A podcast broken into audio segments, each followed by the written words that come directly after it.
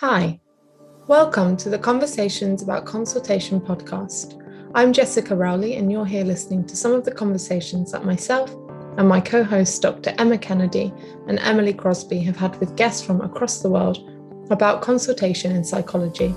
Myself and Emily are trainee educational psychologists at the Tavistock and Portman NHS Trust, and Dr. Emma Kennedy is Deputy Course Director and teaches the consultation module on the Doctorate in Educational Psychology course. The three of us have a keen interest in consultation and hope that this podcast offers a platform to discuss different views about the topic and future directions in consultation. We hope that you enjoy listening to the episodes, and if you want any more information or are interested in being a guest with us, please feel free to get in touch. Hi, welcome to this episode of Conversations about Consultation. We are honoured and privileged today to be speaking with Professor Antoinette Miranda from Ohio State University. Antoinette is a professor of school psychology in the Department of Educational Studies at Ohio State and has several research areas of interest and publications in these areas. These include thinking about effective interventions with at risk children in urban settings, consultation services in urban settings, and the development of racial identity and its relationship to academic achievement. She's also been teaching cultural competence in school psychology practice to school psychology students, and it was really interesting to hear her talk more about this in this episode. We think this topic is so important, and we hope you find the conversation as stimulating and enjoyable to listen to as we did to speak with Antoinette. Yeah, thank you so much for joining us um, this evening or this afternoon where you are in the States. Um, it would be really great to just hear about your bit more about yourself and your journey to becoming a school psychologist. What made you want to become a school psychologist and your all of your experiences to where you're at now? Yeah, sure. You know, I and when I was an undergraduate major in psychology, and so this was seems like eons ago. It really was. Um, uh, you know, I was really kind of thinking about what I wanted to do, and was in a class, and they talked about school psychology, and it was interesting too because at that time, industrial psychology was becoming really big. And I remember my whole decision was based on that. I didn't think I wanted to deal with business, but I wanted to work with kids. And so it just happened that I was a resident advisor, and one of the other resident advisors was in the program. Um, I went to the University of Cincinnati. I did my undergraduate there, and she was in the graduate program. And she said, You should apply. I think it's great. So, you know, it was kind of sometimes I talk about my career being happenstance. And so this was one of those things where I said, Sure, I really like staying down here at the University of Cincinnati. So I will apply. And so that's how I got into it. And it turns out that the University of Cincinnati School Psychology program um, was sort of before its time in that they were really teaching consultation when many school psych programs weren't. And so we had Michael Curtis, who um, was one of the big writers in consultation. He was the director of the program. And so I ended up having four courses in consultation, which is really unusual. So I had um, the consultation um, in two consultation courses in my under in my um, uh, master's program. And then at the doctoral level, they had sort of an advanced consultation and then they had a practicum. So I actually had a practicum at a school. And that was really kind of my first uh, actually doing it because, you know, when you're studying it, it's like very abstract. And so I worked in a school for severe and profoundly disabled um, individuals. And it was like the best opportunity because Michael Curtis had actually trained the teachers in the problem solving model. So I was my first job, and I ended up getting a job there. So when I was doing my dissertation, I ended up working part time there.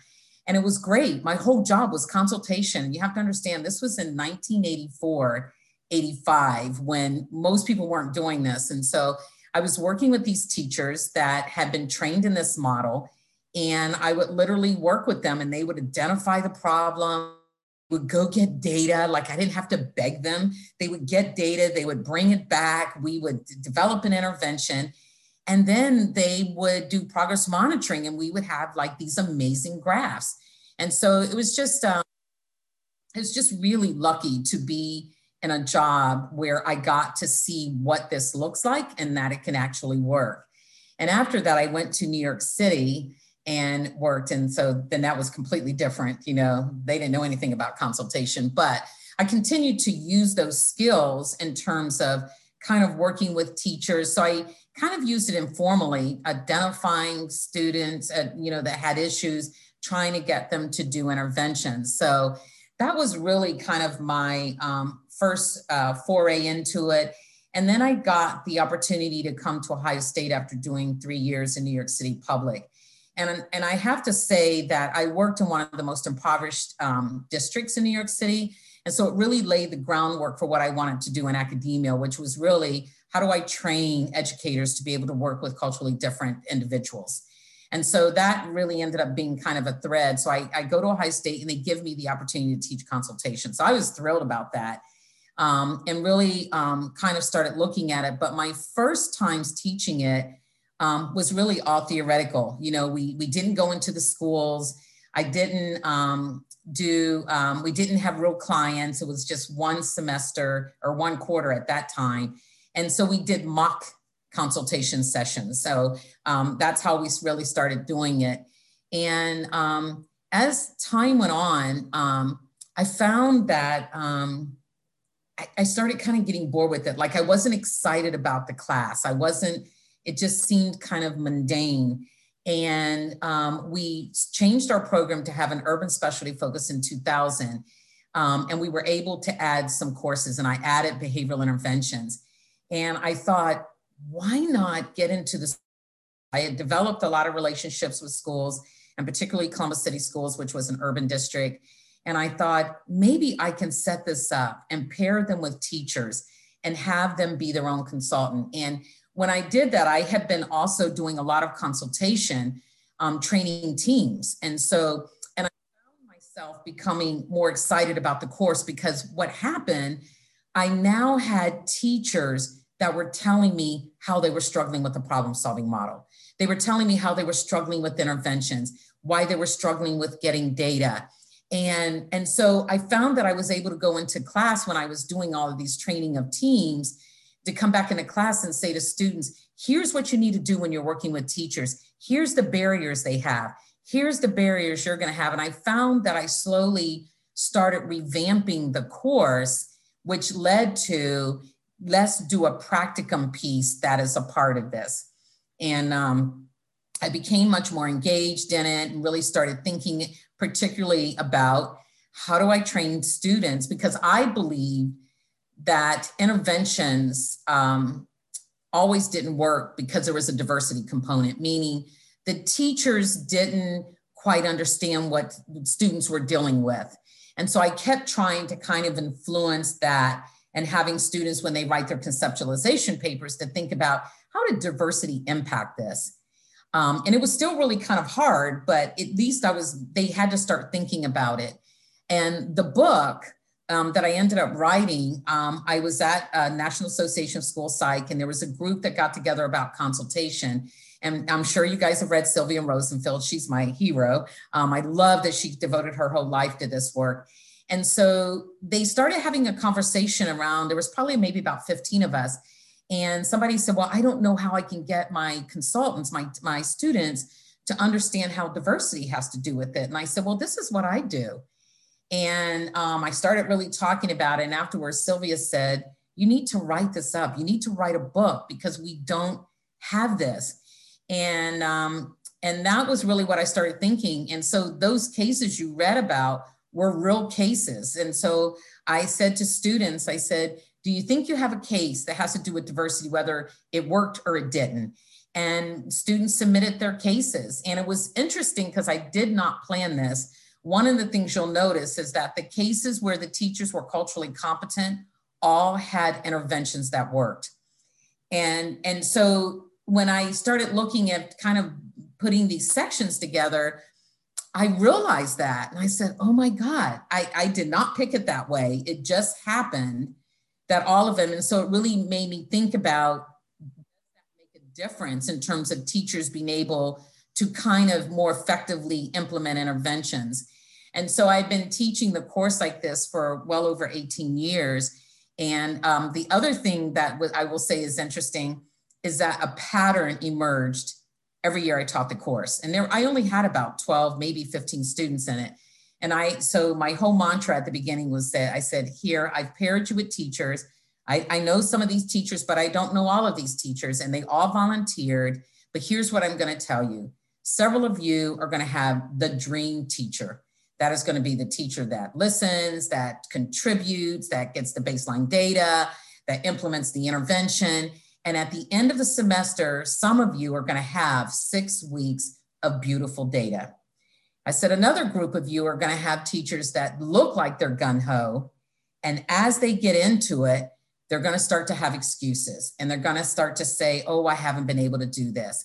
I said, if a teacher tells you that their data is in their head, they are lying because there's no way they can keep the data in their head. And then I said, and then some of you are just going to have teachers that even though they volunteer, they're going to be shocked that they actually have to implement the intervention and they're going to do stall tactic and you're going to be lucky if you have any data. What's been amazing to me is in this 18 years of teaching this class, this falls out almost exactly how I describe it. Um, and I, I, I don't understand. I guess it just mirrors what happens in the real world. Um, the last time I taught the class, I decided that I would go to a school, and the school's actually in my neighborhood. And I said, here's what I want to do. I want to do some sessions with you on the problem solving model in consultation and what you're going to be expecting. I will say that in doing that, I spent three sessions. So I gave them free professional development. Um, all of the teachers came and I really kind of laid out because even though I would give them a sheet about here's what you need to expect, inevitably, I would always have one teacher that would say, Are you going to do the intervention? And the students say, No, I'm consulting with you to do the intervention. But in this one, we probably had the most successful cases um, of any time that we've ever had. And, and so it goes back to something that I absolutely believe is that in order to be successful, teachers have to understand how to do problem solving and implement interventions. And I know this is, we're going to be talking about some questions, but I think that was a very, probably in about, probably about 2000, I said to myself, I'm asking my students to do something with a group of people that don't know how to do it. And I wonder why they good data.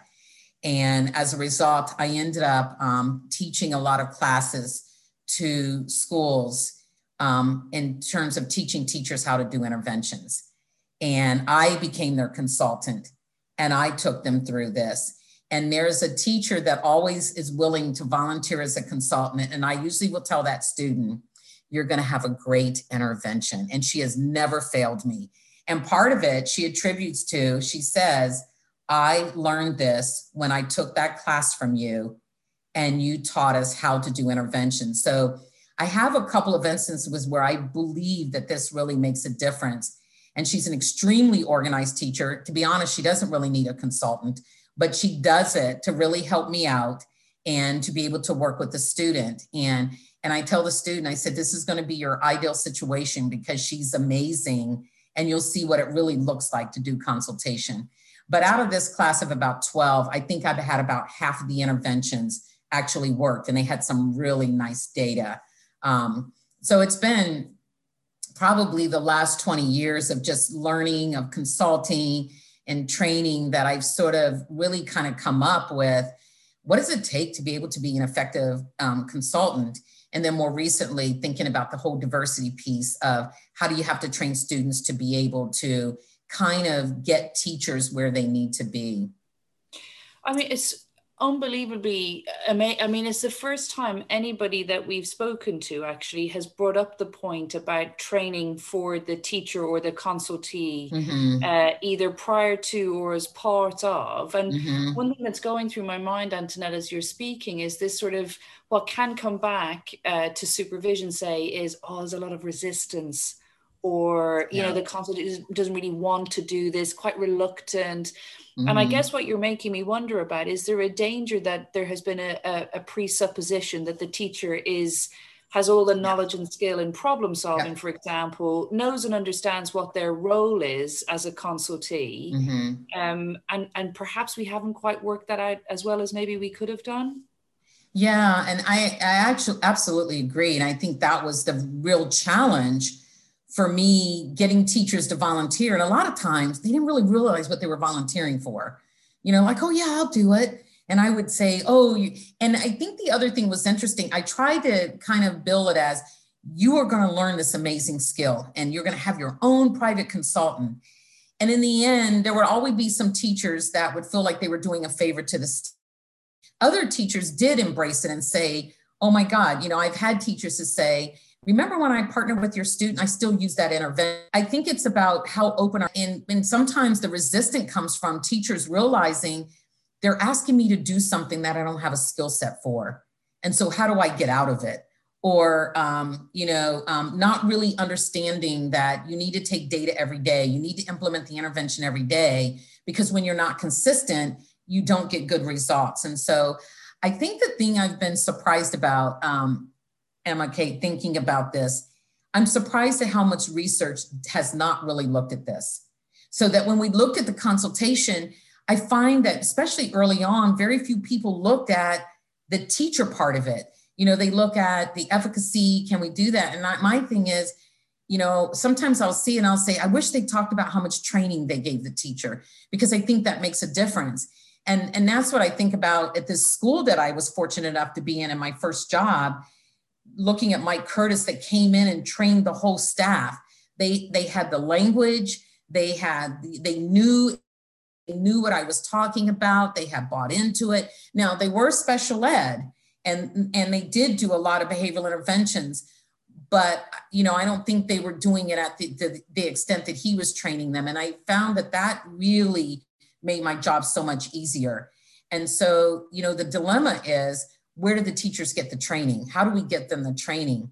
And so I've done professional developments and and but you have to get teachers to overcome what they perceive as a skill set that they don't have. They have to be willing to embrace it. And they have to also be willing to understand that we have to change the dialogue about interventions because interventions were, oh, that's what special ed does. And helping them understand, no, this is a general ed initiative. I think part of the problem is, which is interesting now that I'm the director of teacher, the chair of teaching and learning, is how do we get teacher educators to train their students in this? that is equally as important as the pedagogy they're learning because we are asking them, at least here in America, to do interventions in the classroom that oftentimes they don't know how to do. And their ideas of interventions are different. And so some students will say, Oh, I'm going to have great because my teacher understands interventions. And I, mm. and sure enough, their teacher's idea of interventions is very different. It's not the very structured, way that we take them through that. So I think you're absolutely right. That's really what I found is that um, the teachers really don't have that skill set. And so, in a way, when we're doing consultation, we're actually giving them a skill set, which back in the old consultation, I don't know if they still teach it today, that they would say consultation is not built for people that don't have a skill set. And yet, that's what we're actually doing with intervention. So, I really do try to train my students to think about how do you bring the teacher along um, and and understand that they don't have that skill set. So you're really trying to teach them a skill set as you're going along with consultation. I think it's so interesting as well because it makes me think so much about how we work here, or at least how I've kind of worked myself or perceived other EPs to work in in the places that I've worked in. Um, the idea that we we're very passionate about empowering the consultee, mm-hmm. you know, about empowering yeah. teachers and, and whoever we're consulting with to kind of go away and feel like it's you know their their decision to implement these things or the recommendations that we mm-hmm. give that they will feel a sense of empowerment to go away and do them and then i know that there's a lot of conversation around like but do teachers even look at the recommendations we we give them and actually i'm not sure we've bridged that gap between being like actually maybe teachers don't have the skills because i think we have a bit of a i don't know a dilemma between not wanting to give advice or you know making sure that we're not saying that teachers don't have the skills um, and in a way that feels a bit sensitive to be like yeah maybe the teachers don't have the skills to go away and implement those interventions or it might be resource it might be time it might be other things as well. Um, but yeah just reflecting on that i'm not sure i've thought about it in that way myself in in terms of thinking actually maybe i have a role in helping a teacher to learn skills that would help them or, or teaching assistants actually because i think a lot of the time for us when we're recommending interventions it might be a teaching assistant that that does those um, mm-hmm. which often they haven't even had the training that a teacher has had um, right. probably a whole nother um, thing to think about but yeah it's so interesting listening to you and i wonder yeah whether that's that would be really difficult actually to approach with teachers whether you had any mm-hmm. resistance from teachers in terms of like, no, I do have the skill set or anything like that? I think some think they do. I think one of the things that we've done is that you'll notice in the chapters they have a script.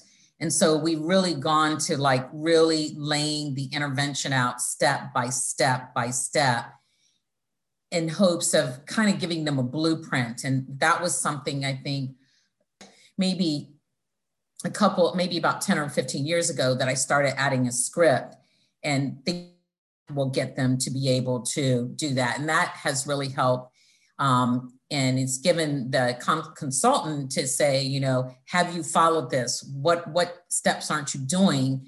Um, and helping teachers understand about that. The other thing when I first started doing this, because I was having them do a behavioral intervention while I was teaching it, I used the intervention mystery motivator with all of them. And I discovered the mystery motivator can be a lot of different ways.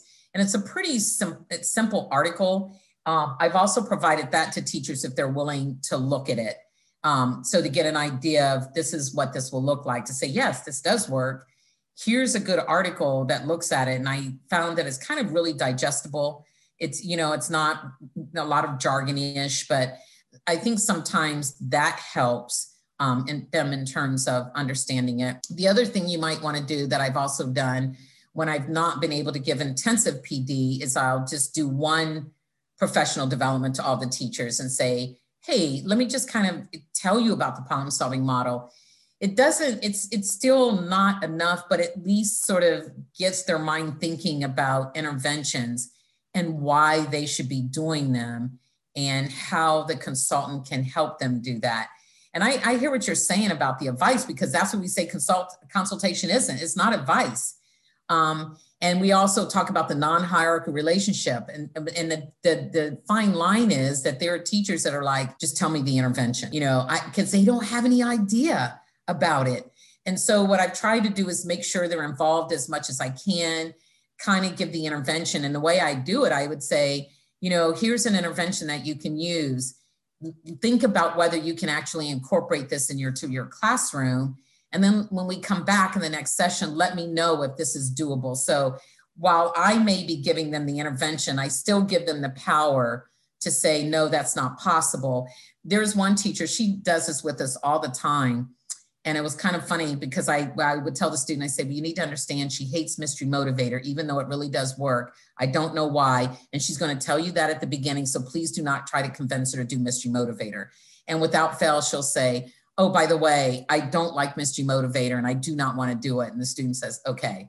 Um, so it's it's really it's really interesting, and I've never been able to understand why she does not like that intervention but it was an important thing to say don't try to convince her because again you want her to have the ball in her court to be able to make the decision about what kind of intervention does she want to use. Um, this was also a teacher that she has done this with me a number of times but never had good data. And so i was mm-hmm. determined that one of these days she's going to come out. And so the last time we used her i think it was the first time that she actually carried an intervention out from beginning to end and actually had I, I, say that to say that sometimes it takes a couple of tries so even though yeah. she volunteered even though she really understood the problem solving model even though she had that she had her own things that she had to work mm-hmm. and the student um, that was with her said i'm determined that i'm going to get data this time from her and so um, she really kind of listened to her and she was able to to do that so some teachers that happens right away and i felt tell mm-hmm. you teachers have success, they're more likely to do interventions over and over again. I mean, it's, yeah, just picking up on that point about something in the teacher that needs mm-hmm. to be sort of acknowledged and, and just accepted that it's there. It, yes. it does bring me back to that um, amazing chapter actually in the book about um, is it something like what to do when the consultee views the child as the problem? Yes. Um, yeah, it's such a. I mean, I read the the chapter title. And I just thought, this is it. This is going to be the one I need to kind of really yeah. get to. And I think that one of the things I suppose that coming from some of the discussions that this uh, Jess and Em's training group had had is what happens when you are consulting around an individual child in their given context and actually the child has less of a difficulty or a problem but mm-hmm. it is mm-hmm. the system around the child that's pathologized their behavior yeah. their development their style of interacting just like how they walk how they talk it, it it's yeah it's the dysfunction somehow sitting in the system mm-hmm. rather than in the client and yet um, the, the consultee is ostensibly coming to you to, he- to help with that situation and say oh look right. over there is the problem I yeah, I don't yeah. know whether that's been something that you guys have encountered a little bit there. So I, I will give you this is a classic case, and this happened a couple years ago. So we were in this school.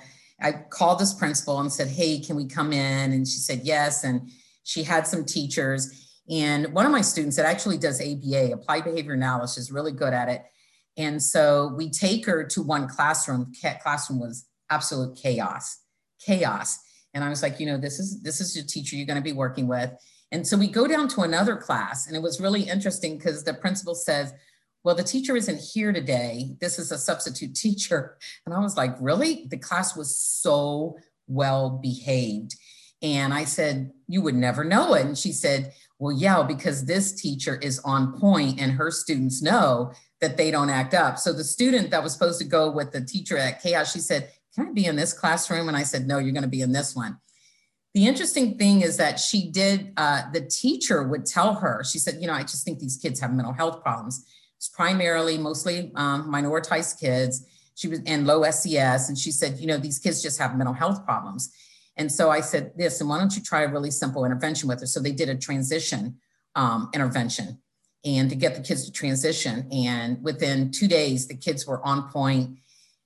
I was, you know, so I said to the student, I said, oh my God, this teacher must be so excited that this intervention worked. She goes, well, actually, she said, um, this is only because you're bribing them. And um, and I said, what? And she said, yeah she goes she she couldn't believe it and i was like oh my god and it was another it's sort of like what you were saying is that i thought that when she implemented this intervention and saw that the kids complied and at the transition where at first it was taking like six minutes for them to line up took them less than one minute that she would be bought and sold into doing interventions instead. And so we had i really talked with the student and i said well think about this. Um, she if, if it works that means there's something wrong with her. It's something wrong with her classroom management.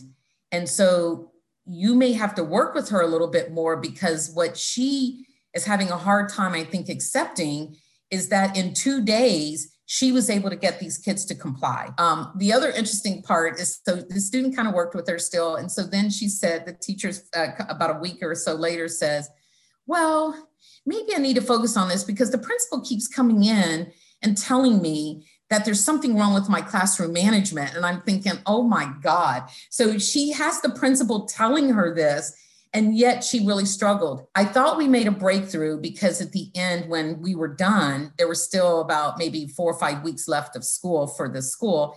And the teacher said to the student, um, do you think you could come in and help me do some social skills training? So I felt like that was pretty amazing for her to ask the student to come in, and the student said, Yes, I'd be happy to do that. So I think for some it takes a long time. And, and in this case, I thought it was, I thought it was really a classic example of that. And I've seen some other ones where when the intervention works, sometimes the teacher will actually sabotage the intervention but I think in part because they realize it's something about them, not the kids. And so it means that they need to change how they're operating in class because it may not be just always the kids. And so, um, so I, I, what I've been doing is having the consultants really think about that. Like, why would a teacher sabotage or why would a teacher stop an intervention that clearly is working and really kind of thinking about what are some of the things that they're saying that may lead you to sort of get the answer. And so part of that may be, again, sort of stroking their ego. This is really great. Can we keep this going?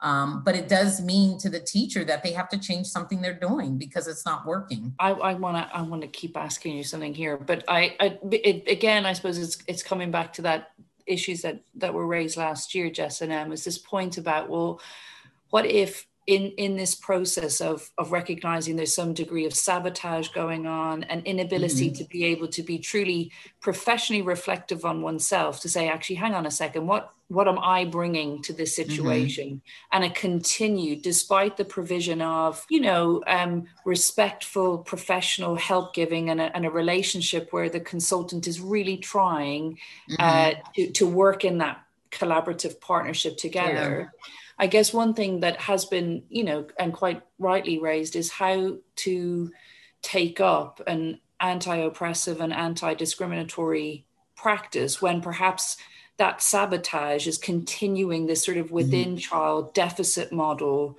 Um, yeah. and that's perpetrating kind of you know bias and stereotyping about whatever kind of dimensions of identity mm-hmm. um, about the child or young person and I think that does feel like an issue that we haven't yet fully grasped as a as a discipline is how does mm-hmm. one balance up that kind of being professionally helpful and in a in a consult a consultation relationship whilst also able to challenge mm-hmm. um, yeah. aspects of practice that just really have gone beyond kind of the level of um yeah where, where there is something that needs to be more firmly mm-hmm. Put put across. Yeah and it's one of the things you'll notice in the chapters is i have the students um, reflect on if i wasn't a student i was a school psychologist. And because i think for students that are practicing this you're in a kind of a precarious situation because you're not necessarily a professional and you're always thinking i want to get this data but i don't know if i can challenge them and so that's another reflection i think is really important is to think about how would i as a school psychologist challenge some of this deficit thinking? And um, and some of the things may be is that you go to and, and here's another side part is that you go to your principal and say as a school we need to have some professional development on this. But I think um, as as school psychologists is sort of pointing out to the teachers saying, have you ever has this ever occurred to you? Have you ever thought that this might be something?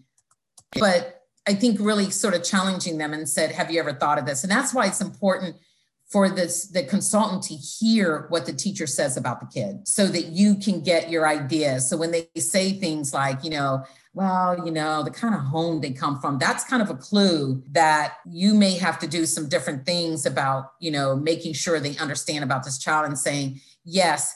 And this is where I think as uh, as school psychologists get this practice, and this is why the training is so important because school psychologists, um, clinicians have to be willing to challenge. And so if you aren't there, you can't challenge. So you may say, that may be, but I don't really think it has any relevance to this case you know um, they're in the classroom or that may be but what we're doing here is to really try to help them be successful because they may have these challenges at home but it doesn't mean those challenges have to be here in school and so i think um, i think that's you know i think clinicians have to have the power and the the strength and the uh, comfort level to be able to challenge teachers but to also be able to point it out to them you know say that's not relevant to this case. We're trying to get them here. One of the other, I don't know if you've used this book, but Lost at School by, um, it's a great book. And he actually has an, an update. And so he talks about consultation. So it is on consultation. And he has this case that he weaves through the whole book. And I wish I could just pull the case out by itself. Um, because in there they do exactly this thing of looking at how do you begin to change teachers' minds about kids. And so it's really kind of around behavioral intervention, interventions, but it's around consultation. It, he does a lot of stuff, but it's it's just a really great book to look at in the system. How do you begin to change the system? And um, the thing that I really liked about it was that it got teachers thinking that we are assuming that kids know how to behave. And in this case, it's a really great illustration of a kid didn't know he had been vilified all his life in the family, in school, as being the bad one. So mm-hmm. when it mm-hmm. happened, you know, he just really internalized it. And so he couldn't figure out how to deal with some things. And so the psychologist gets the teacher, the consultant gets a teacher to think about it, and, and they develop a behavioral but it really was engaging the student. So a lot of times what I'll have in consultations, especially if kids can, is to engage them in the process because we learn students. And so it's a great one where this, the teacher wasn't there and they had a substitute, except that the substitute didn't know what they had developed between the teacher and the student, and the student had not learned how to um, generalize it to other situations. And so they had to step back again and talk about it. But it's a great book that you may mm-hmm. about because it fits with consultation. Wow. But yeah. real stories through there in terms of how he was able to get the teachers to change their mind about things. But here was the best way he would do it, I think, which is great. They would talk about things they would do, and he'd say, Well, how's that working for you? Because I don't think it is. And it makes the teacher and the system sort of stop in their tracks because we don't ask that teachers and principals keep doing the same thing. And he was just wonderful because he says, Well, how's that working for you? Because I think you're getting the same results and they're not the results you want. And that forces people to also say, Oh, wow, you're right. Maybe I need to change how I'm doing something. Yeah, um, it's such a it's such a powerful question, isn't it? And sh- again, I suppose the benefit of um, challenge can come in the form of a question and in the form of a curiosity about well tell us more about how is that working? And you know through that prompting it doesn't always have to be um because I think sometimes, and I think you quite rightly, you know, identified that point about the difference between being in training and being a qualified practitioner, mm-hmm. and issues around power and authority, and kind of, mm-hmm. you know, mm-hmm. the brilliant words about precariousness. It's it's mm-hmm. perhaps different, um, yeah. But that challenge doesn't always have to be confrontation. It can be right. a, a, kind of a question that stimulates thought. Um, but the other thing I was thinking when you were talking, Antoinette, that I wanted to ask you about was one can only know to ask the question or to make the challenge if one has really understood what might be going on and, and kind of understanding yes. that there may be some bias or stereotyping mm-hmm. or kind mm-hmm. of deficit driven thinking happening. And it linked for me a little bit about one of the other questions that we had for you was your research interest in racial identity. Mm, because I think mm. one of the things that is becoming increasingly obvious and apparent is that white racial identity has received very little, if any, um, attention in, in, in training programs and undergraduate psychology. It's not necessarily something that people come and know and understand, uh, regardless of your kind of ethnic or racial background, each of us has a racial identity. And one thing I guess we were wondering about is whether if you have come from the so-called norm or the major where you know mm-hmm. the, well in this case a majority white country where english is the first and only kind of official language yeah. um, and a kind of a predominant kind of sense around sort of you know that weird psychology of you know western industrialized you know how you know, do white consultants in particular maybe develop a good enough understanding of themselves and their own mm-hmm. racial identity such that for if there were to be racial bias for example mm-hmm. that they they've really tried to think more about yeah. that and themselves and i guess we were just really keen to hear a bit about just even generally your mm-hmm. work around racial identities the link to kind of achievement it's such a pertinent topic on a yeah. range of different levels yeah. Um, so there is the, the one really good chapter in there that sort of deals with it. Um, it's the chapter by Erin McClure. Um, she was my um, doctoral student and is now at um, uh, University of Missouri St. Louis. And, um, and she, and that chapter is really good because she grapples with white identity and she grapples with the fact that he identified with her as a white person and thought he could say the things he did and she grappled with the fact that she like it got so far into it that she didn't know how to confront him and so she you know really reflects on you know, while I was trying to kind of build this report and oh, we're sort of alike, she was her her grappling was did I go too far? Because obviously he thought he could say these things about the kid because he thought I agreed. And so, you know, so one of the things she really grappled with it is as a psychologist and not being a student, if she was a consultant in here, she would stop him and say these aren't appropriate. And you know, and her warning was as soon as she got in the classroom when he said something like, well, let me see what you can do with these kids. And he shared, you know, he had only um, st- student taught in a suburban area. I think he might have been from a rural area. He had, he admitted, I don't connect with these kids. I don't understand these kids. And so I think, it, you know, and the thing about Erin is that she's really devoted much of her career to looking at diversity and doing all of these different kind of things. Um, but I thought it was a really good one of how you're building the rapport with the teacher, but recognizing that when teachers start saying things to you that may be inappropriate is because they also are saying, you agree with me. I'm saying these outrageous things to you because certainly you agree with me. And at that point, you have to say, stop. Like, I, I hear you talking about the kids, but I don't see them. And it's really marginalizing them and it'll let the teacher sort of step back. Now, whether they will, con- my hope is that they would continue with um, consultation, but I think some of the ways you can do it is to say, um, and I and we're gonna and I'm gonna work with you to show you how the how the kids you have in your classroom can do the things you want, and they're not defined by these other things that you've shared. And so you're not vilifying them, but you're trying to let them understand and I, I teach a diversity course the semester before they take this. So they've just had one where they're exploring their own identity. They're coming to terms with what, because white, what whiteness means and trying to overcome those things. And then in consultation, they're beginning to figure out how do I identify something? How do I identify that this teacher may not be culturally competent? How I how do I listen to their words how they describe kids, how they interact with kids. And so some of the ways that many, and so this took a while actually to use um, Colette Ingraham's model to get them really to think through this. And so sometimes they would say, oh, well, diversity doesn't have to do with anything that I'm doing. And I said, so the kids are, are low SES, the kids are primor- primarily minority. So does the fact that um, they're coming from low SES environments. So then I pointed out to them, and I think because oftentimes they're thinking the teacher's going to say something racist. That's how I know that diversity has a part of this.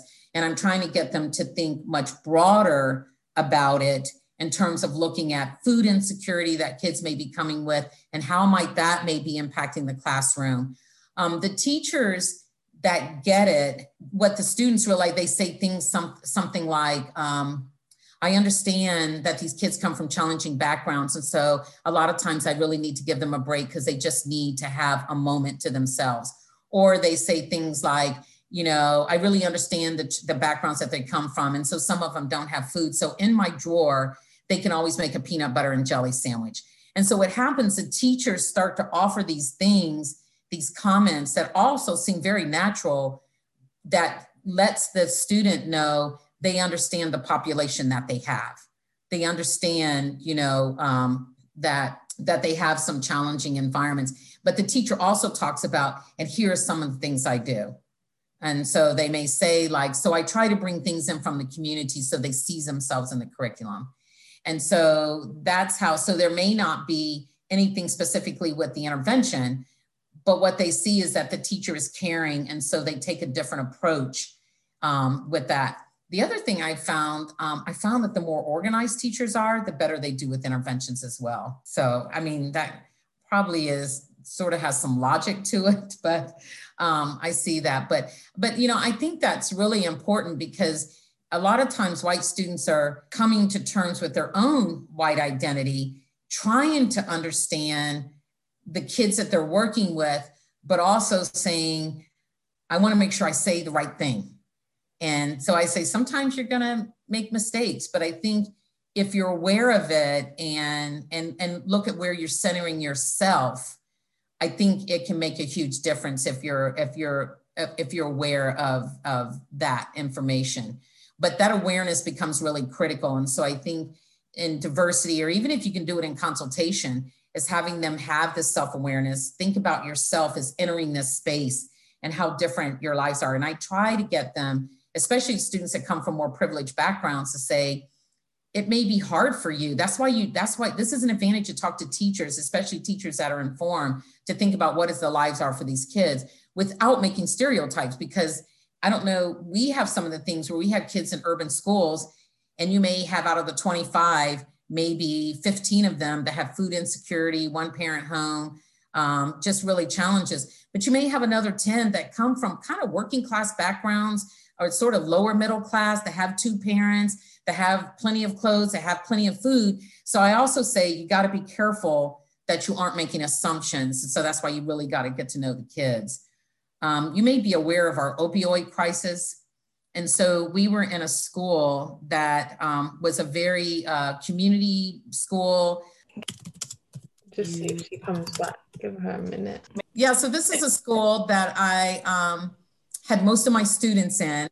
Okay. And, um, and one of the challenges was that it went from being this very stable, um, you know, um, neighborhood school um, to where the opioid crisis was just running rampant. Um, parents in jail, parents that were dying, and the teachers really to deal with this. And so I see that as a like a cultural thing that they had to grapple with um, this cultural element of opioid crisis that was overwhelmingly with it's really very bad in the rural white population. So this was a school that was predominantly white in an urban school district. Um, and it was just, and so it was very different than other schools. So it was different than schools on the east side that were predominantly African American and maybe Latino.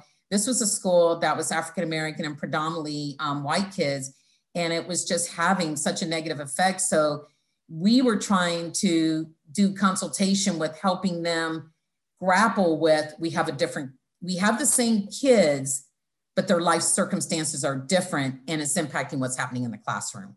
I mean, one, one thing that has been coming up more frequently, particularly now, is a sense here anyway that um, teachers already have quite substantial roles as teachers, speech and language therapists, yeah. social workers, nurses, doctors, yeah. you know, the whole run of things um, in, in some schools and, and more some teachers than others, we, we would absolutely see that. But overlay COVID mm-hmm. on top of that, um, yeah. I spoke to two head two brilliant head teachers on on Wednesday, and they were just saying actually everyone's talking about going back to work or you know things are opening up a little bit more is an increasing rate of vaccination in in in in, in the UK but they're feeling their response to covid is only just going to be starting in terms of responding to the longer term consequences of what's been mm. happening to children whilst what's been going on has been going on and the impact on families and communities again disproportionately impacting mm-hmm. certain communities over others um, and within that i guess one of the things that you know inevitably comes to the fore is how does one consult effectively with mm-hmm. a teacher who perhaps is already pretty full yeah. up um, of stuff and and then now this new other thing is also there because mm-hmm. i do mm-hmm. wonder antoinette sometimes whether it inhibits the consultant from being um you know i was going to say pushy i don't mean it that way but but mm-hmm. pushing enough maybe because yeah. they're so aware of what's going on for the teacher it's almost paralyzing and, right. and kind of bringing more of a stuckness to the consultation? No, I agree. And that's one of the, you know, that's why one of the things I always tell my students is that you have to have the most simplistic intervention. This cannot take a lot of their time. And so there's so, so there are certain ways you want to collect data, um, but it may be too time consuming. So you may have to compromise. You'll get the data, but there may has to be a compromise in terms of how you do that. Um, and so, in, in, in, especially because many of my students have never been teachers. So they don't know what it's like. And so that's why I also try to get them just sit in a classroom. And I also try to get them to sit in a really good classroom with great classroom management and look what another one looks like. Because then they sort of get the challenge of why you may have trouble with one teacher and not with another one. Um, and I find that teachers, I also find, not always, but teachers that struggle don't want to do consultation. So I had um, two sisters, one who always comes and does it with me. She's amazing. She's culturally competent. I mean, oh my God, if I could clone her. Her sister is also in the school. And so you're thinking these are two sisters. She's not culturally competent. Her class is a hot mess. And, you know, everybody was trying to get her to do the consultation. And I remember we were kind of in the um, hallway, we were in the office. And so the teacher that's really good says, you know, that her sister says, Well, I'm not doing it. This just takes too much time. And her sister, who doesn't really need the consultation, but likes to work with students, says, Well, I'm doing it and I'm going to have my consultant. And so people were all, other teachers were trying to get this teacher to do it. Why? Because they knew she needed it. They knew she needed somebody to help her with the classroom management. And when she kept saying it was too time consuming, I said, Well, I don't understand what part is time consuming. And it was the consultation part. To be honest, I don't think it was time consuming. I don't think she wanted to hear, I need to do something different in my classroom because I don't have good classroom management. Um, and so I think it's about just kind of finding your voice, but finding a way to gently, like a lot of times students will say, This is the student I work with. And I say, You have to do a classroom observation because I want you to verify that it's actually the student and not the classroom. And students will come back and they'll say, oh my gosh, she has no classroom management. So I said, okay, so let's walk through how you're going to go back to that teacher. Hey, I happen to look in your classroom and I actually think you can benefit from a classroom wide intervention and it will really help Joey. Nine times out of 10, we will convince the teacher to do a classroom um, intervention. And so that's one way to sort of kind of get at the teacher having the real issue, not the kid, to try to do a classroom wide. But um, the, you know that whole diversity piece is is really challenging because sometimes teachers are not ready to hear and acknowledge that I have some work to do, and yet they're sitting in an urban school. Like they need to be able to think about that.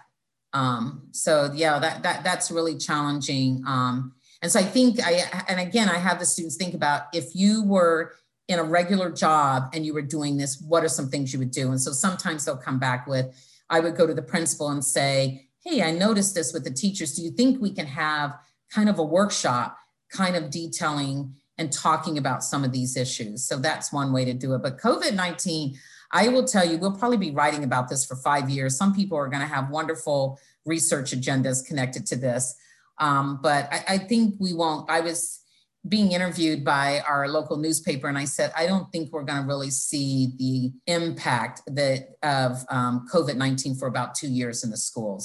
I think it'll take us another two or three years to really see what shutting down schools for a year has really done to the learning of kids, especially for poor kids and minoritized kids. Yeah, it's it's really interesting because I was thinking um, a Antoinette, when you were saying about certain um, consultees, that it's a lot kind of easier to challenge those um, areas of diversity. And at the Tavistock, um, we are taught on the re- relational model of consultation, and you mm-hmm. know, really centered around that relationship. And um, I think just from my own kind of practice as a trainee, I've really found that with some teachers, I feel, or you know, parents, I feel a lot more able to kind of challenge those things, mm-hmm. and it's all through that relationship. And I think it just really highlights that importance um, of the relationship. But I was just wondering, from your perspective, you know, as a trainer and all of your mm-hmm. experience, mm-hmm. and with your students, obviously it's a different context, and ha- how you know how do you support your students through that when perhaps the relationship isn't as strong and they don't feel like they can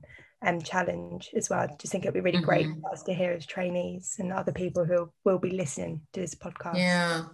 You know, I think about Erin and really helping her work through it because, of course, she was well into the relationship and she felt some way like she was saying that she was listening to him and becoming angry and trying to control her face.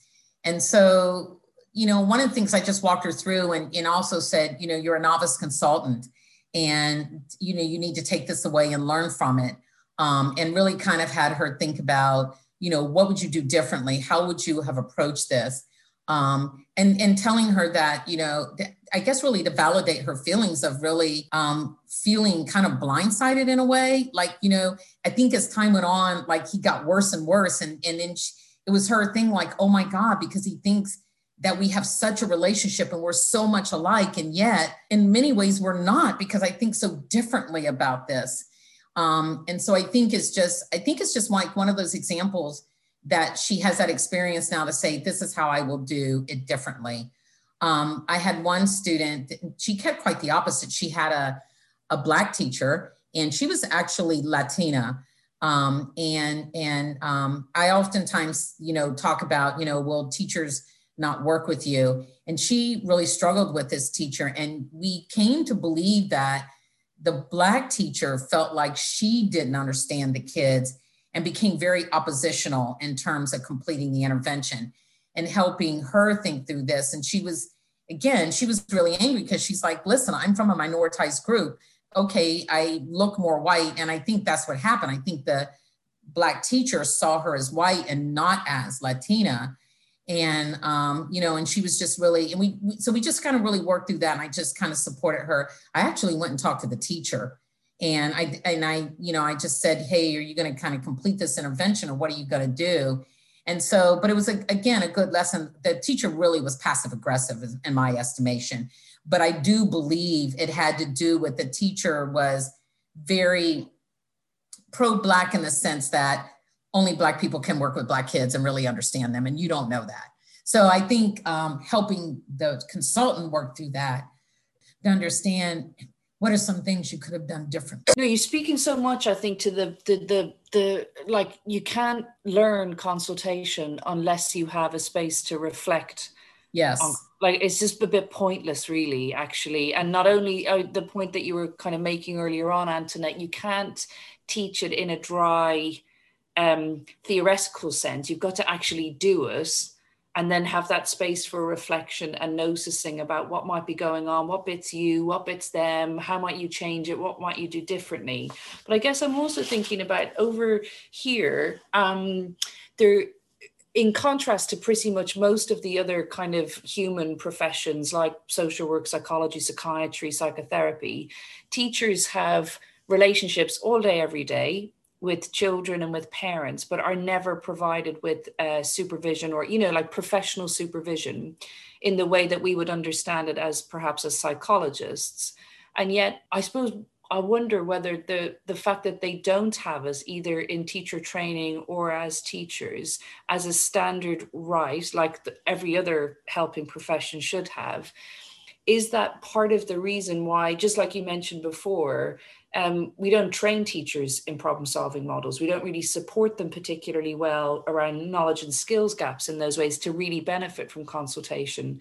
Is there also a chance that by not ensuring or advocating for supervisory spaces for teachers also, that all of that feeling and emotion and, and difficulty and, and lack of space to reflect if teachers don't have it, then perhaps some of what's going to get brought to consultation is that unprocessed stuff, basically.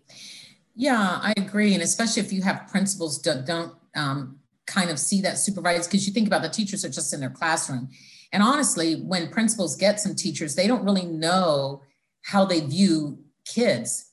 They don't really know how they view minoritized kids. There's nothing you know we don't do a very good job of like really helping them under understand.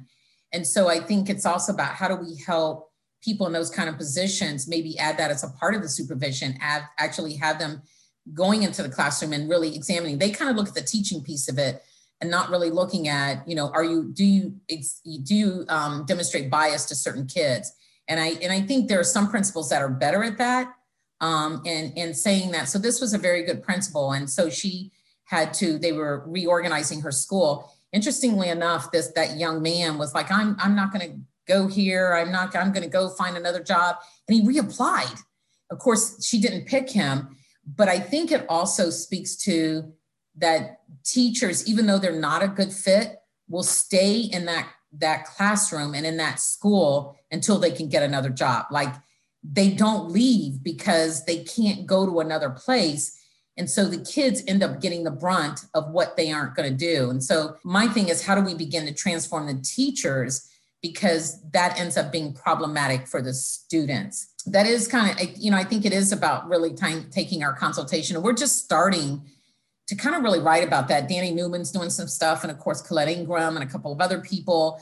But it's kind of a messy space because how do you how do you use the consultant i mean how do we have examples where we say no, that's not something you should be saying about the kids because we don't really train in that, but realizing that that may be something we have to do. And I think that's why I like Colette Ingraham's model of the multicultural um, school consultation because it gives the different ways that students can kind of work through the diversity piece to see. And some of it may be like they're, they, you know, like some of them have come to the conclusion teachers weren't trained in this, and that's why they're having struggle with this.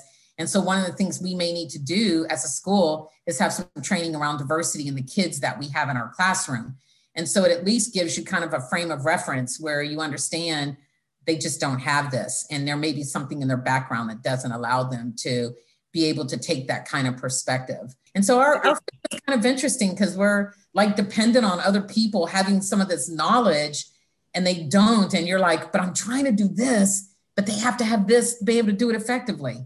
Yeah, it's so. I mean, what's really interesting, I suppose, as well, is the what happens when it's the other way round, with a yeah. hugely skillful, very culturally competent teacher who really knows and understands their children, faced with a, a, a consultant who lacks self knowledge, self awareness, who doesn't quite get like. There is also, I suppose, the possibility mm-hmm. That we yeah we have to kind of account for and allow for the fact that we may be shifting it the other way around and having mm-hmm. some quite um, ineffective consultancy and how how we guard against that. You know i actually found because i don't know if you if the, these young ladies found this but i always tell the students i said the teachers aren't going to see you as a student. They see you as their consultant and I said, so get ready when you're like going like a deer in the headlights, like I have no idea what to tell her. Um, and I think what's interesting, the consultant, I found they actually benefited from the teacher having that because in some ways they were able to do the strict consultation. They were able to do the problem solving and put it in place because they didn't have to convince the, t- like, it was even better because the teacher had that knowledge and they were able to say, no, this intervention is not going to work because I need something that does this. And so I actually found that the consultants are able to walk away and learn a lot by saying, oh my God, I was able to actually do this a little bit easier because the teacher was there.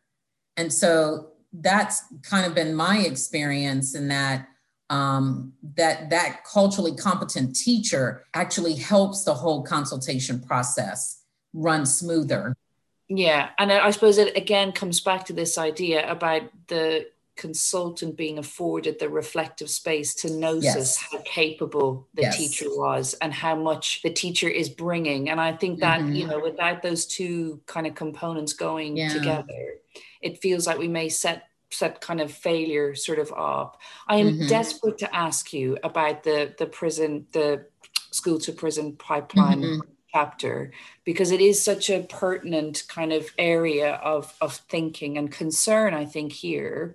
And a, a recent um, alumna of, of the same training course that Jess and Emma are on, Dr. Rebecca Boyd, um, she has been writing more about the experiences of, I, I think it's Black young men. Yes. Um, and exclusions from school and mm-hmm. and a kind of more of an you know a burgeoning interest i think more generally about kind of you know we have a responsibility professionally mm-hmm. to recognize how we may be contributing um, to racial disparity to racial inequality and to kind of systemic racism in terms of why are there over representations in particular parts of the system particularly bits that psychologists have a role to play in so for example right we have these um, specialist provision for social emotional mental health needs that used to be called emotional and behavioral difficulty schools mm-hmm. and you'd have a huge overrepresentation of um, black pupils in those schools but they would not have ever been able to get a place in those schools mm-hmm. unless an ep had been somehow involved in the planning around that um, so it, I think it's something we really have to reckon with and reckon with sooner rather than later. And given that you have had these students who've been looking into this and really kind mm-hmm. of trying to reflect on it, are there key messages that you would, you know, signpost us to or want us to take away? Mm-hmm. Um, what can the consultant do in relation to that that sort of yeah. idea? So one of the things is to use your consultation skills, but to go at a systems level And so one of the things that, you know, so you think about you're doing the whole problem solving model, but you're just doing it at a systems level. And so one of the things I try to get students to think about doing, and even when I work with some other, um, like with principals, is to look at your data first. Look at your data to identify the problem. So take your skills and use it at a systems level. So for example, you know, I say that um, you're, you're going to look at the, the, the suspensions, the getting in trouble. Do they have a pattern? Are they, do they tend to be more subjective? And so you're identifying the problem and then you're looking at, and then I had them look at, are they coming from more than one teacher? Like, is this a school pervasive problem or is this a problem with four or five teachers? Now you've identified that. And then you look at what is the infractions and are they reasonable or are they ones where we're targeting young boys, um, young Black boys, because we don't understand? And then you start to think about what is our intervention going to be? And so a lot of times the solution will be um, training teachers, making them aware of this, presenting the data to them, and saying, here's what our solution is. So I take it as using all of your skills as a consultant and then doing um, really looking at it from a systems level and beginning to apply it because you can do it one teacher at a time. But if it's a systems problem, then you got to attack the system. And, um, you know, and I often say sometimes, you know, how we glorify data. If you pull the data out and you don't do anything about it, then the data doesn't matter. But you have to be able to present it. And um, I worked with, uh, we do, we had our kids in this school, our students in this school all the time. This was an amazing principal that was looking at trauma informed practices. And she was able to reduce her suspension rate. Um, and she moved it to doing in school suspension, but she had the teachers begin to look at their infractions. And that's exactly what they did.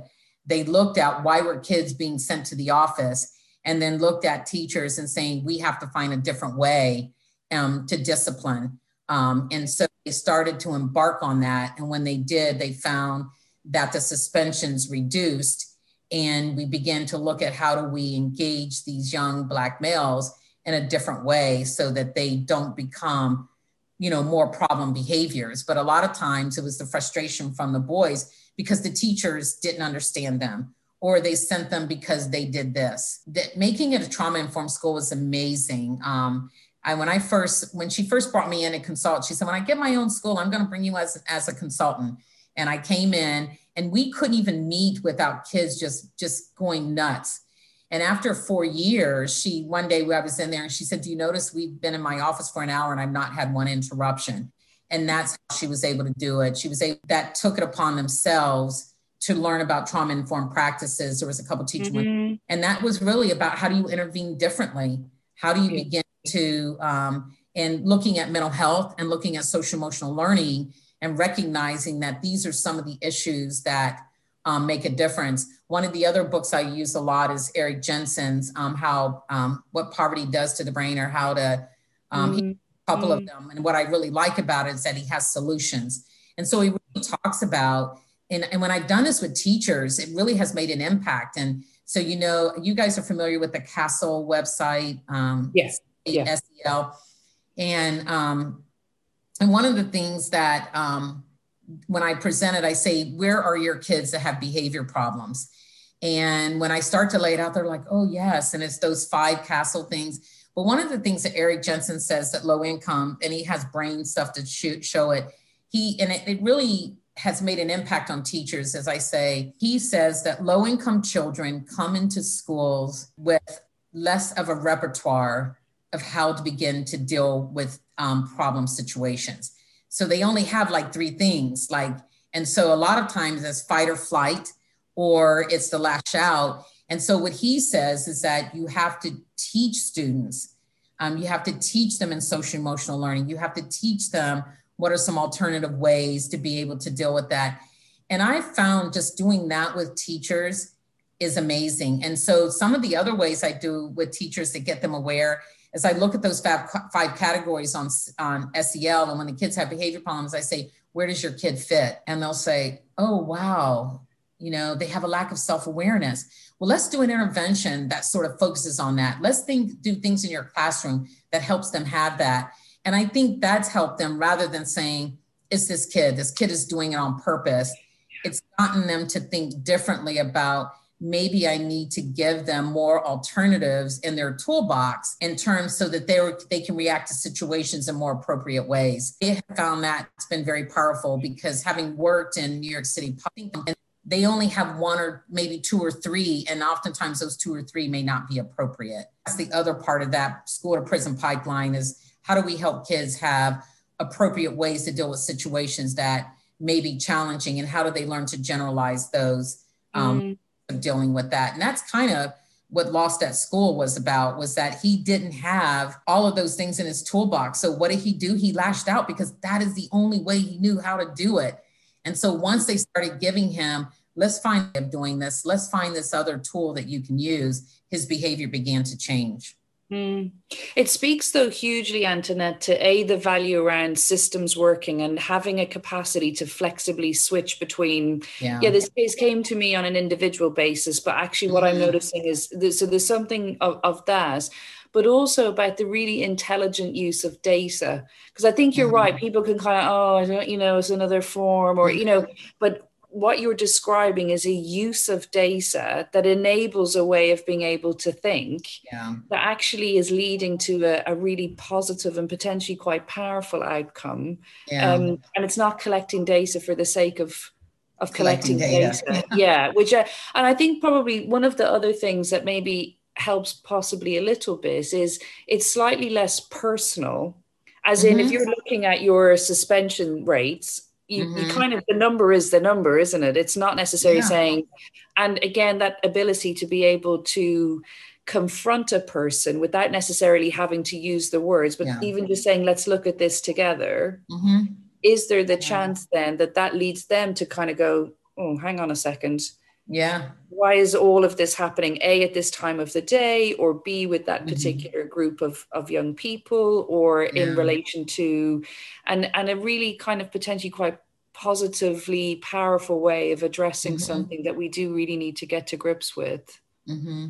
yeah. yeah and this principle was amazing in that way yeah to be able to do that i mean i think that that point about moving towards tra- trauma informed schools it almost feels like here at the moment we have two sort of poles of a spectrum with some schools taking that very trauma inf- very whole school approach and a mm-hmm. really mm-hmm. like investing a huge amount of time energy and training you know schools that say they lead from the heart or that they're very mm-hmm. relational they don't yeah. have exclusions policy and then on the other side we've got schools where you're not allowed to speak when you walk around in the corridors or that you are not allowed to look at people in a particular like it just feels like we've gone um, we have a lot of work i think maybe to do in terms of some of the more punitive um, behavior management zero tolerance type approaches that aren't what happens if you're zero tolerance and you exclude a pupil Where yeah. is it that you think they're going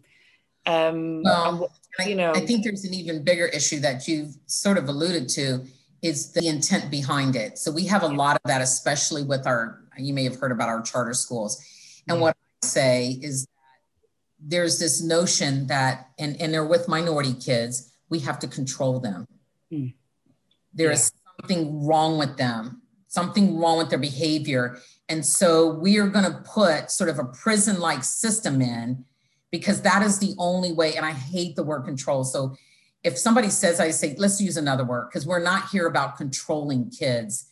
Um, and but here's the thing I say: I say, yes, you can do that. But what happens when they leave that school and go to, especially elementary or middle, and go to high school? They don't know how to think for themselves because you have structured and controlled their environment.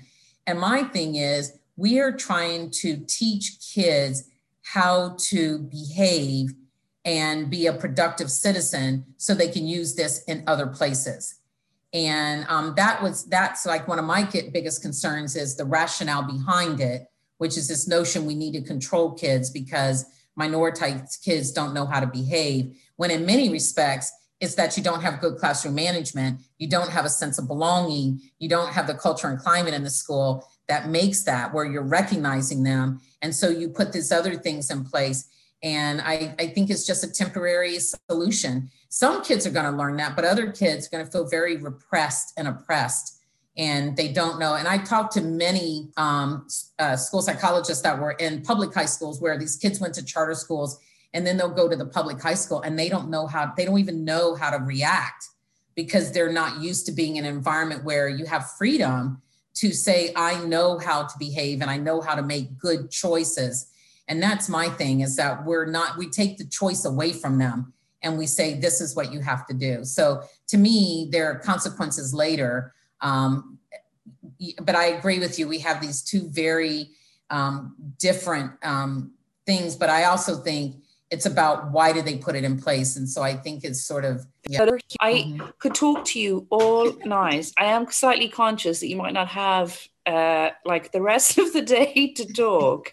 Um, one thing we do like to kind of ask people antoinette just as we're kind of coming toward the end well a couple of things. One is would you mind if we asked you to come back? Because we still feel like we've got oh yeah. so much that we would like to talk to you about. But we're hoping as well that when we post the podcast we will uh, in within the training part of the institution anyway there will be um, you know some of the key things that you've referred to mm-hmm. like the book lost at school like the stuff mm-hmm. around kind of the impact of food poverty that we would hope to link some resources or materials. We'd yes. obviously be linking the book. So if somebody heard about a particular chapter, they could then go and read that and then with the space for comments or questions. So that would be part of the reason, yeah. uh, beyond my own selfishness, of asking you to come back is if people had more that they wish to bring or, or to think up with you or to, to share with you. Sure, that sure. I would love that. to do that.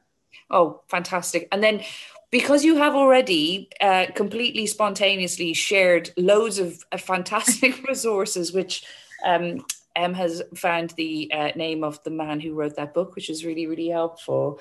Um, is there anything else that you would add, like one book or one mm. article or one chapter? It doesn't have to be consultation specific or it doesn't yeah. have to be new, but there, is there something that you think, gosh, I wish on starting my journey as a as a psychological consultant i wish i'd read that or i wish i had known mm-hmm. about that at the beginning we sort of have talked about this and it's a fairly it's a dated article but it's by two people that wrote um, a lot in consultation jane close conoley and um, terry gutkin and it was called the paradox of school psychology. And essentially it says and, and, and i ran across this probably in the late 90s and i think it defines so much of what you've been talking about um, today.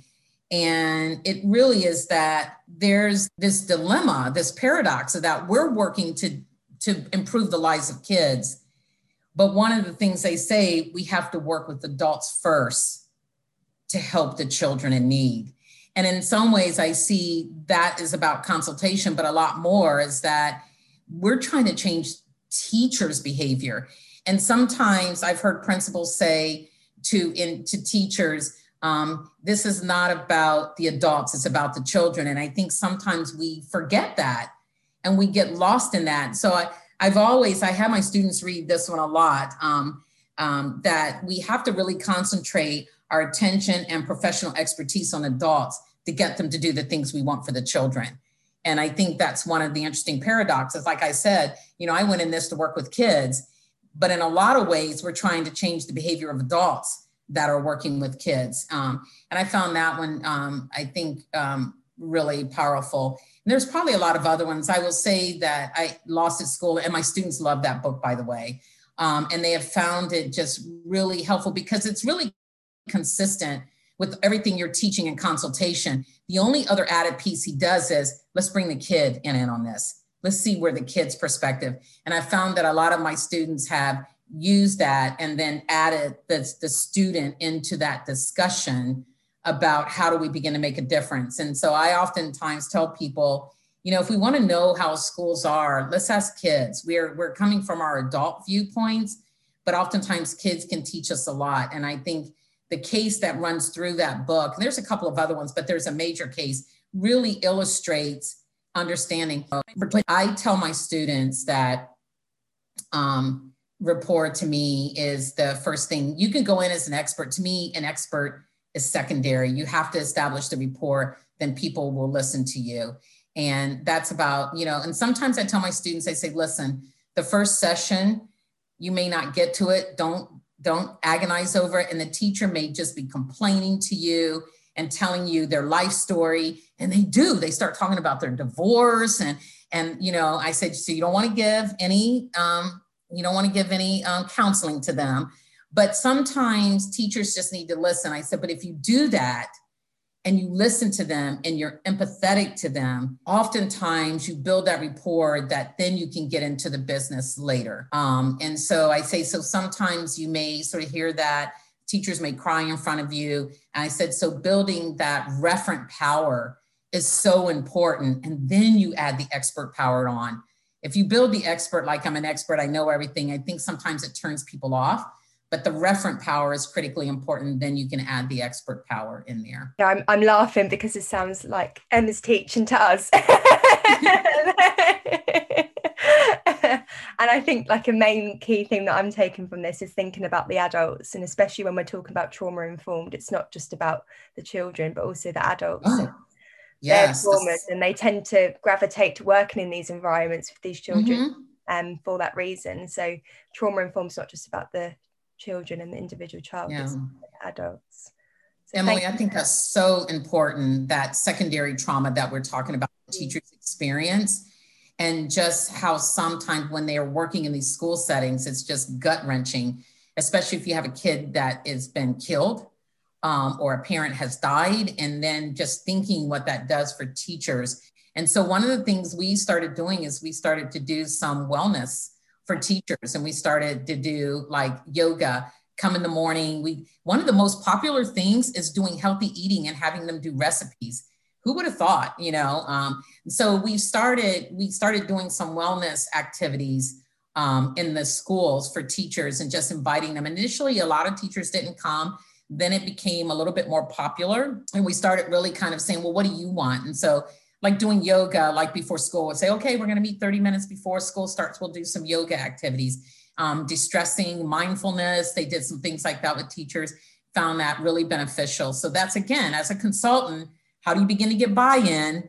These are some of the ways that you get buy-in that you're saying oh i'm they're tending to my needs as well. They understand and i oftentimes i do a lot of times i say i understand your job is tough i understand you have some really tough kids but here's what I'm here to do. I'm trying I'm trying to make that a little bit easier.